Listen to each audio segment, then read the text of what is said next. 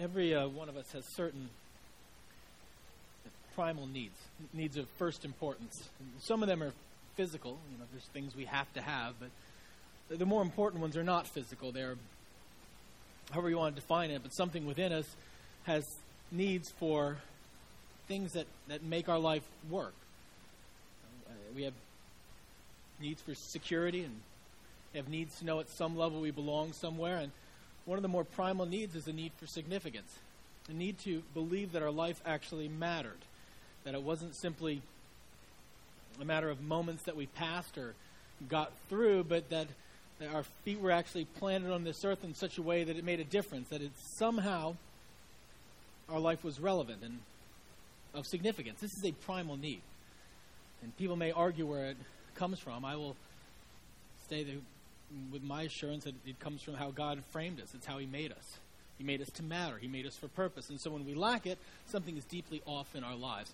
Calling is about significance. And it's why this subject is both, I think, terribly important, but at some level difficult. And uh, at, in the last four weeks or so, Kurt and I have struggled to do two things at the same time. One is to follow our outline. You know, we got a nice outline there. In a couple weeks, you were probably going like, "So how does that fit?" It didn't, because as we're trying to follow our outline, we're also trying to listen to what you all are saying, and, and we're getting voices coming into us both saying, "This is really important, and this is helping me." But what about this? And so, because our goal is not to deliver five messages that we go, "Wow, that was nice, huh?" Our goal is to actually make this helpful for this to be equipment for living, for how you grow and how you can actually get in touch with living a life of significance, believing that's what you were made for, and believing that it's possible, and believing that it's very difficult to actually have, this series feels important. You see, it's no, I guarantee you, you have a need for significance. I cannot guarantee you'll ever meet that need. I mean, that's just the reality. It's, it's a fairy tale to say that everybody gets what they need, that everybody lives a life of significance, that everybody knows and feels loved. That, that's a fairy tale. It's possible. But the question is will we live a life of significance? You can get to the end of your days and discover you didn't. And so, what I want to do today, I'm going to lead up to empowered. It'll be the, really the back end of the message. I'm going to walk through a, a, couple of ways I think that we can miss a life of significance, and one of them is by not believing we have the power for it. But I'm going to walk through a couple others to sort of lead us through some of the questions you in the community have been asking us and to give a fuller picture of this. You're made for significance. You have that basic need. Why do we miss it? Well, one reason we miss it, we miss living a life of significance, is because we, we think it's found in places where it's not. We often equate significance with how other people see me people's view of me, what they think of me, we equate to significance, and then we that, that need is then dominated by things like, quite honestly, sex and money and power and position. And we falsely think that if I, you know, live a life of where people think I'm attractive and I have sexual conquest, then I, I somehow matter. And we discover that it actually didn't give us significance. Or we think that if other people think I'm powerful, look at me if they look at my position or you know, the, the, the power I wield over others, then that will give me significance. But it doesn't. It just means we have power. Doesn't mean it matters at any level. Or if I have money, if I can measure my, my house, my car, my bank account against others, and it's higher, I'm in a comparative business, I'm higher than someone else, then, then surely my life matters, but of course it doesn't. Now, when you lay this out, anyway, analytically, you see why it's not true. What, what in the world would how much money I have have to do with whether my life mattered? What in the world would what some people thought of me have to do with whether I made any difference in the world around me? There are smoke screens. That's why there are midlife crises, because people get to whatever they define at midlife, you know, anywhere from 35 to 50, I guess. I think I'm getting out of the range, so I don't have to worry about that. I can, I can have a late life crisis. But they have midlife crises because at some point we look around and we got the things we thought that would make us feel significant, and we don't. And we have no other answers, so we just grab for something else a new this, a new that, a new, a new wife, a new car, a new whatever. It's a never ending chase for significance because significance isn't found in those things. I'm not saying those things are bad. I'm not saying that sex, money, or power are bad by any level. I'm just saying they don't equal significance. Significance is found in being connected to a transcendent cause. We find significance when that which we invest in has an impact greater than ourselves. When it's invested in something that actually matters, that transcends us. That's where significance is found. And quite honestly, when we get to the end of the day, there's not many places where there are transcendent, transcendent meaning. There's transcendent meaning in people and in God, and really nowhere else. At some points, we can grasp that. We can go, okay, I think I got it. I think I got it. That uh, having a role in a transcendent cause, a way of impacting other people's lives for great good, for seeing them discover a fullness of a relationship with God, for seeing them discover beauty and peace and joy, and, and for them to discover significance. If I can do that, then life is well lived. So maybe we get the first question down. Okay, I, I put aside the, the, the, fairy tale that sex, money, or power is going to make my life significant, and I realize that it's being engaged in a transcendent cause. But then the second question erupts, which often can make us miss a life's significance, which is so, what's my calling? I believe there are transcendent things. I believe it actually matters for people's lives to be changed, but what about what's my calling? How do, how do I know if I'm in it? What if I'm in it and I don't even know it? What if I'm not in it and I think I am and I should be shifting somewhere else? H- how do I know when I'm called? Well, if you have that question, how do I know if I'm if I've found that niche, that role in the world for which you are fashioned? Because way back in week one we said what what a, a calling is is me accomplishing something for which I was fit, for which I was made. If you wonder whether or not you found that or how you discover that, I would encourage you with this. We are looking at this brief section of Moses' life where he is called by God, and he is asking question after question. He's confused about his calling, and understand all of his questions come after seeing God appear to him in a burning bush and speak directly to him about what he's supposed to do. And he's confused about calling. So I feel okay. I haven't had a single burning bush Speak to me. Calling's not simple. You know, we joke around our staff, I think they're joking, that I, I knew uh, nuance is my thing. I, I think few things are as direct as we think they are. But sometimes I know what you would like me to do is go, here's how you get in your calling. It's right here. Just it's four points. Just follow those and everything will be fine. Whenever you question, you pull it out and you go, uh-huh, check, uh-huh, check. No, oh, okay. Change that and I'm, all, I'm off and running. It just isn't that easy. Because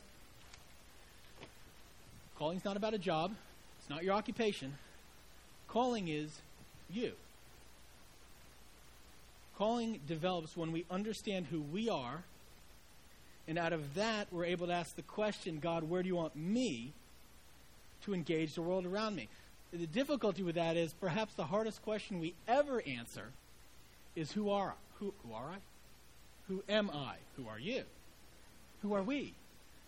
It's one of the more difficult questions to answer. Who am I? We know lots of stuff about lots of things, but often we don't know a thing about ourselves. For lots of reasons, because we have the idealized self, we have the person what we'd like to be, we have the person that other people think we are, we have the person that didn't, you know, like the, the version of the Jewish Catholic mother inside of us telling us who we ought to be. And then at some point, there's oh, all this, this other thing which is actually us. Oh, there it is. But it's hard to find. Here's it. Write this down. If you ever figure out who you are, calling's easy. Because it fits. You, you know it. But discovering who you are, that's the key. And what I want to do is I want to walk through, hopefully this will be helpful, you can tell me later. I want to walk through some examples of people who I think have found their calling, and it's not quite the way we normally think of it. Again, calling is not job, it's not taking a personality test or a skills assessment. Those things can help you discover some things about yourself, but it isn't that simple. For example, I have a, I have a friend, a long, long time friend who's a musician. He's a very talented musician. He's a jazz musician. And he has gone through different iterations of his life. I, I think he's called to do music. I think that's who he is. But it hasn't always equated to his job. In fact, a lot of times it hasn't. He has at times played in, in, in bars, you know, late at night and among people who are absolutely trashed and couldn't tell jazz from whatever. And there was times, though, that he felt called to be there. He, he knew it as he was connected with God and understanding who he was. He knew that's where he was supposed to be. And other times he wrestled. I mean, there were, there were hour long conversations. And you know how, how hard it is for me to sit still for hours long anything. We had hours long conversations about should he, should he keep playing there or should he not. And there was no piece of paper I could pull out to saying, oh, let's see, jazz musician, age 31, you're supposed to do this. Because at different points in his life, God took his calling as a musician and changed how it was applied. Sometimes playing in bars late at night, sometimes sitting in the studio recording, sometimes playing in churches, although not that often, but always seeking to understand how who he was could be applied to a transcendent cause in the world around him. So he was capturing the transcendent cause and getting a glimpse of who he was that allowed him to ask better questions. I have another friend who is the chief operating officer of a heavy equipment manufacturing company. He's very good at it. He's a good strategist. He's, he's bright. He manages well. And he would tell you his calling is not heavy equipment. He's, he's good at it. He likes it just fine. If he took an aptitude test, he'd score very well in this sort of thing. That's what they tell him to do. His calling is not heavy equipment. His calling is not even management. His calling is not operations. It's his job. His calling, as, as I see it and as I've watched him, his calling is to, as a leader, engage other people one on one in their lives in such a way that more comes out of their lives than they thought was possible. He has the ability to bring the best out of people.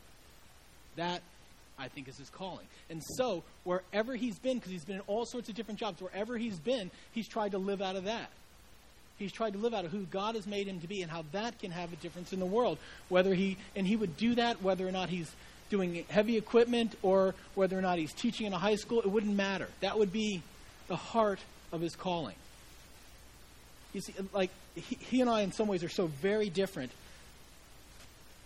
I, I want to say this in such a way. I hope you will understand what I'm saying.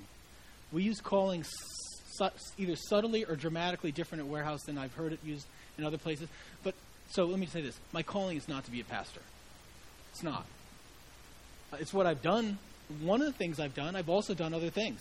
You know, like, like I've had kids and had a wife and friendships. I mean, my life is not that. It's something I've done, and it's been an important part of my life, but it's not my calling. It's the vocation that God has given me to do for these last 25 years. My calling is different. My calling gets applied wherever I am. And what I've discovered, no matter where I've been, that my calling is not like his. My friend's calling is one on one. He wades into people's lives and he brings things out of them. I do far better when there's lots of people. My calling is to broadcast. It's what I do. Now, how I got there is semi interesting. You can be the judge, but I'll, I'll deal with that later.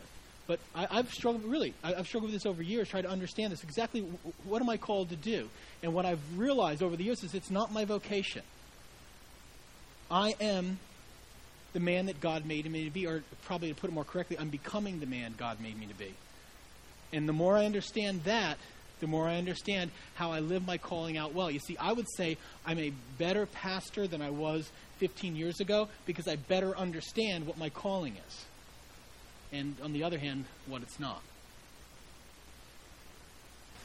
Calling is not simple, but it's for you. It is found in that place of believing there is a transcendent cause that God has given you, and then discovering who you are, and then it begins to flow. And one of the ways it flows is by actually jumping in. That's a lot of where you discover it.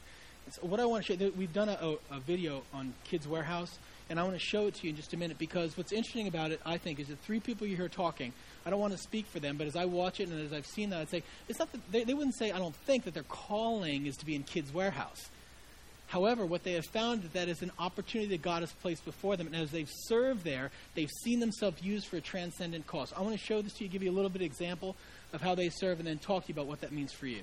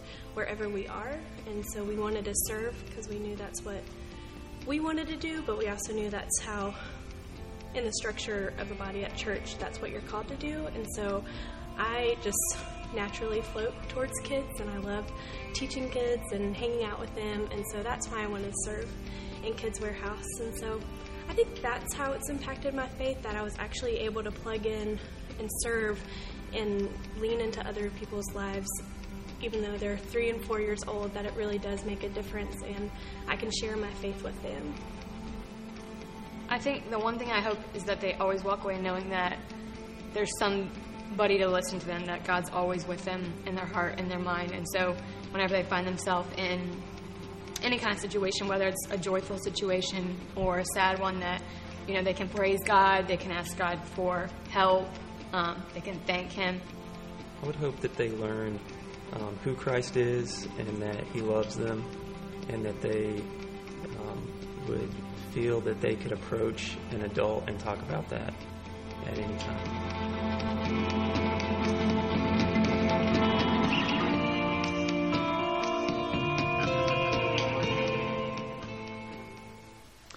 Think all three of those express pretty well that sense of understanding there's a transcendent cause. You can have an impact in actual people's lives. But this is what I think is fascinating. I think I'm going to be really blunt.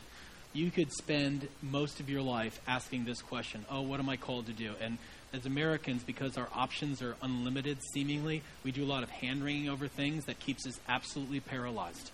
I'm not saying it's a bad question. I'm just saying it's a question that can end up dominating your life. So, what am I called to do? I don't know. And you never actually engage anywhere. One of the ways you discover your calling is you believe there's a transcendent cause, you engage. As you engage, you discover who you are and what, how you're wired and how God uses you, and you feel yourself being moved into places and you see impact. And then it may be the first place you engage isn't the thing, but it's still useful. But out of that, you discover more of who you're called to be. You know, most of us who, who have been seeking to understand our calling for years have tried all sorts of things. I laugh in just a moment. I used to believe that my calling was going to be I would be a counselor because I would be this empathetic person who would sit down and listen to people for hours about their problems. I mean, oh my goodness, where did I get that notion? And you know how I discovered it wasn't my calling? I did counseling.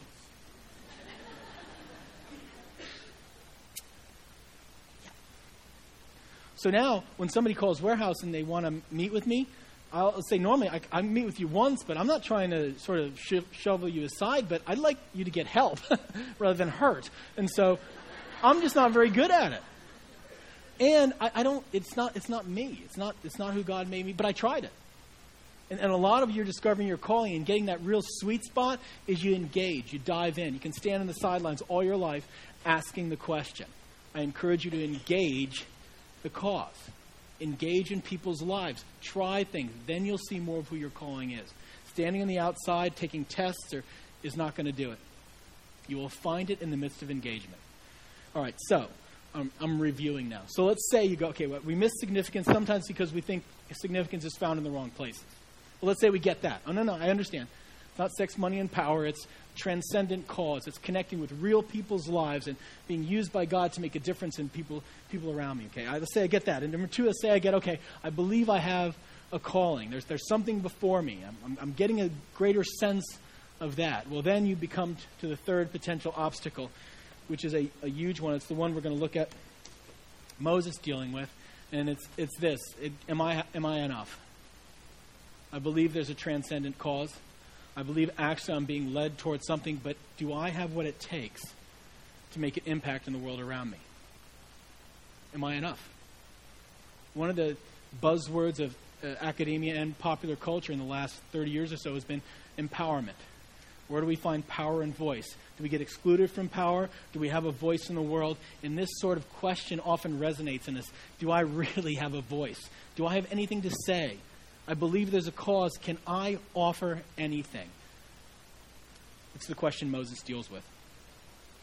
I'm going to look at this passage with you. It's in Exodus chapter 4, and I'm going to give you a little bit of background in case you have not been here. And, and I know most of you weren't here last week because of the great blizzard of 2010. I can't help it. I'm from upstate New York. I mean, it's really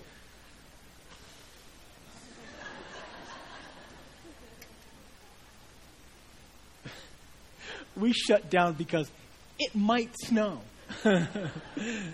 anyway, we were here. It was a little bit sketchy. I admit there was freezing rain, and I don't blame you. I, I, and it sounds terrible. I was in Hilton Head. It just happened. Okay, my daughter had a gymnastics meet. It just happened. I wasn't trying to escape the great blizzard of 2010. However, the conditions were horrible. Freezing rain is, I mean, ice is very difficult to drive on. So lots of you weren't here. I encourage you to listen to Kurt's talk um, because he'll talk a little bit about how God uses not only who we are, but some of our brokenness in order to make us useful in the world around us. Anyway, if you haven't been with all of this, Moses, again, burning bush, God said, Hey, I got, I got something I want you to go do. And, and Moses was like, Okay, this sounds like a great idea. And this is like his first response Okay, go deliver the people of Israel who were in slavery out of Egypt and give them their own country. Awesome. And then God says, I I want you to do it. And Moses begins arguing. And one of the arguments he says is, well, what if nobody listens to me? And so uh, the passage we're about to come to, what God does is he goes, okay, here, two tricks I'm going to give you. If people start to doubt you, throw your staff down, turns into a snake, pick it up by the tail, by the tail, and it turns back into a staff. Boom, that'll work. If that doesn't work, here, take your hand, put it in your cloak. Comes out leprous. Ah, put it back in, comes back out. It's fine. Try these, really. These two things, people will think you got something. And then God says, in this, uh, in this passage, it's like, if that's not enough, and I'm in the book of Exodus, second book of the Bible, chapter 4 and verse 9. But if they do not believe these two signs or listen to you, I mean, God's really taking this to heart. Most really. I'm, I'm, I'm, there for you. If they don't believe these two signs or listen to you, take some water from the Nile and pour it in the dry ground. The water you take from the river will become blood in the ground. This ought to work. Seriously. It's a great trick. You take water, just water it up. It's blood. I mean, people are going to be impressed. They're going to listen to you. And I think God at this point thinks, okay, Moses, I've given you some backup here. You know, I've got a mission for you. I'm calling you into it, and I'm giving you backup. And then Moses says, Oh Lord, I've never been eloquent, neither in the past nor since you have spoken to your servant. I like how that's phrased. Like, you know, even now, you know, it hasn't changed here. I'm slow of speech and tongue. And I think he's going like, okay, those are great tricks. Sure, I can turn water into blood, but I'm not a good public speaker. And so I'm not sure this is going to work. And God goes, okay, I mean, just follow here, follow me here, Moses. Who gave man his mouth? It's me. Who makes him deaf or mute? Me. Who gives him sight or makes him blind? Is not I the Lord? Now go. Moses, water, blood. I, I will give you what to speak. I'll tell you what to say. You'll be fine. I'm the God of the universe. Trust me. And now finally we actually get to Moses' problem. He's been throwing all sorts of smoke screens out there. Oh, what if they ask what your name is? That was my favorite. What if they ask what your name is? You know, because I'm sure they're going to ask that. Well, now we get to his actual issue. Moses said, Oh Lord, please send someone else to do it. There's no more arguments. There's no more this or that. There's no more questions to answer. God's answered every question. And it just comes down to this God, please, anybody, I don't care. Don't send me. I don't want to do this.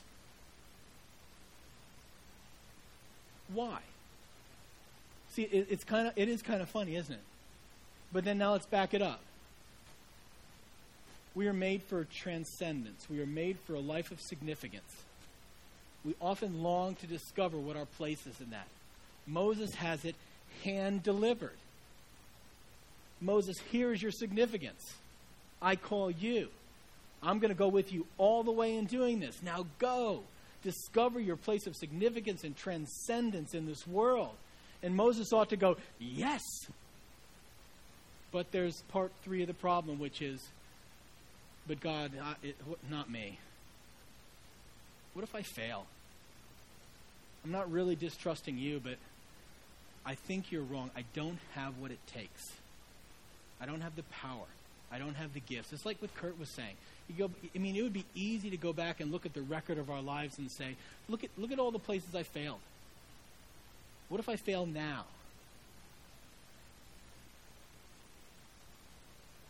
You see, it's not a job. Being having a calling and accepting that is a terrifying thing. Because at that moment, you're living beyond yourself, and what you do actually matters. It's not about whether somebody compares you more favorably to somebody else. You're engaging in something that has life changing consequences.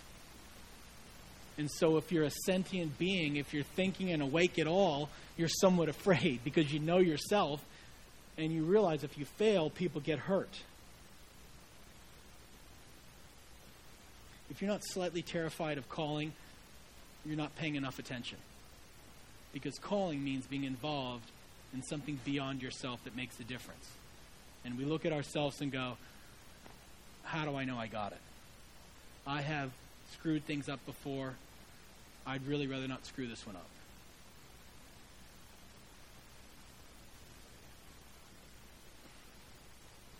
I really didn't want to be a speaker. I mean, not like a little bit. I really did. And I told God this. I do not want to do this. And I said it in such ways that if I said it to you, you'd think I was a real wuss because I, I really didn't want to do it. I mean, it was almost one of those things, where sort of like Moses there saying, please, God, don't, not me, please. I do not want to do this. And I sort of had to. And then for a good five or six years, every time I got to speak, I, I would really, it was like this. I said, God, you, this was your idea. I never wanted to do this. What happens if I screw this up? You know, if I talk to one person and I mess it up, okay, I screwed up one person's life.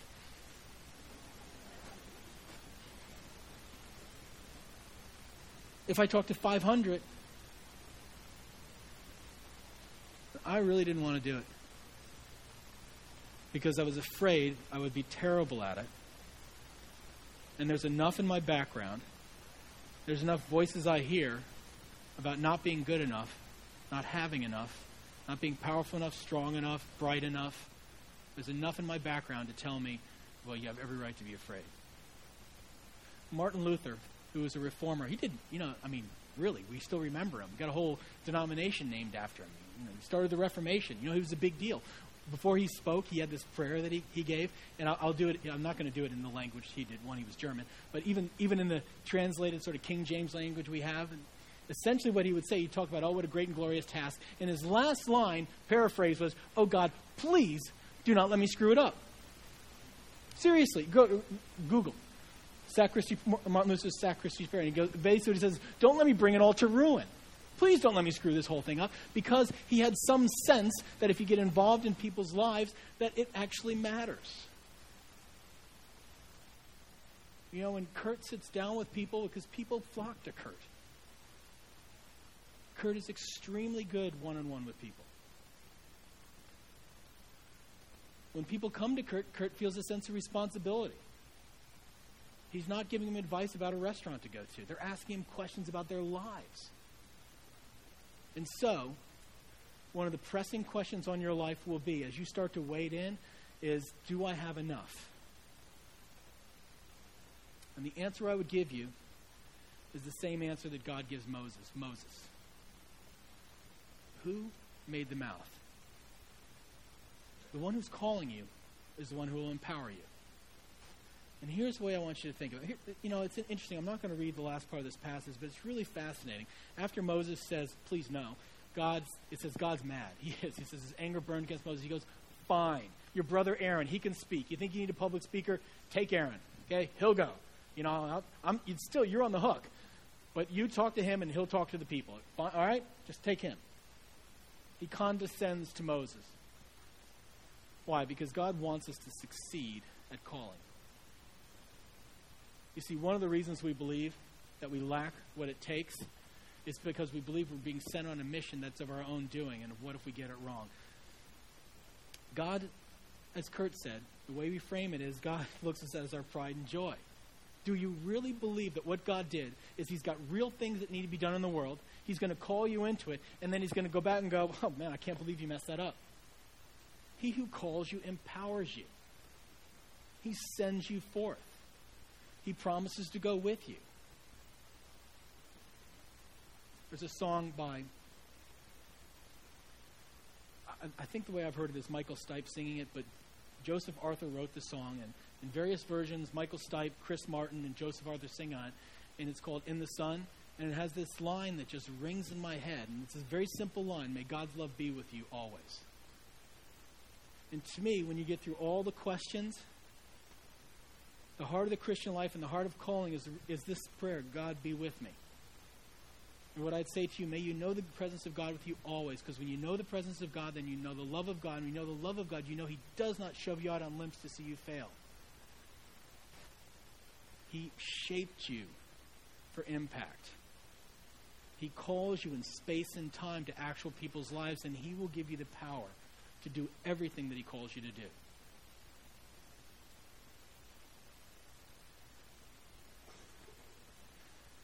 At the end of the day, Calling is about you and God. He's called you to Himself, to a relationship with Him. He's called you to impact. At the end of the day, calling is about you and God. He calls you into a transcendent cause. He says He will show you where to go forth. He says He will shape you into the person you're called to be. And He says He will give you power the last words really of Jesus to the people on earth is, Then I will be with you always, even to the end of the age. Now go. My prayer is for each one of us that we would look at the heart of God for us and look at the world around us and go, God will be with me always. Now I'll go. Let's pray. Lord, we struggle, we know rightfully, with issues of calling. and it's complicated. We'd like it to be easier. And yet life is fluid and dynamic because we're not robots. I pray for this community, for us, that you would invest us with a sense of purpose that's true, that you would help us to push aside as replacements for significance things that quite simply won't give it to us. I pray that you would deliver to each one of us a true sense of who we are and how we're called to impact the world around us. And give us great contentment with that place. I pray you will show us if we're in the wrong place and move us to the right one. And I pray that in those moments of quiet when we wonder the deep questions that we hear in our head from all sorts of voices, that we would hear yours louder saying, You are enough. I have made you, and I send you. I will give you power, everything you need for the moment. Let that resonate and become the loudest voice in our lives. We pray this in Jesus' name. Amen. As we move into this back end of our service, my, my prayer really is that for every one of us, we would have a clean sense of God speaking to us. That we would believe that people like you and I can make a difference in the world. That those images would rise to our head as we hear these words.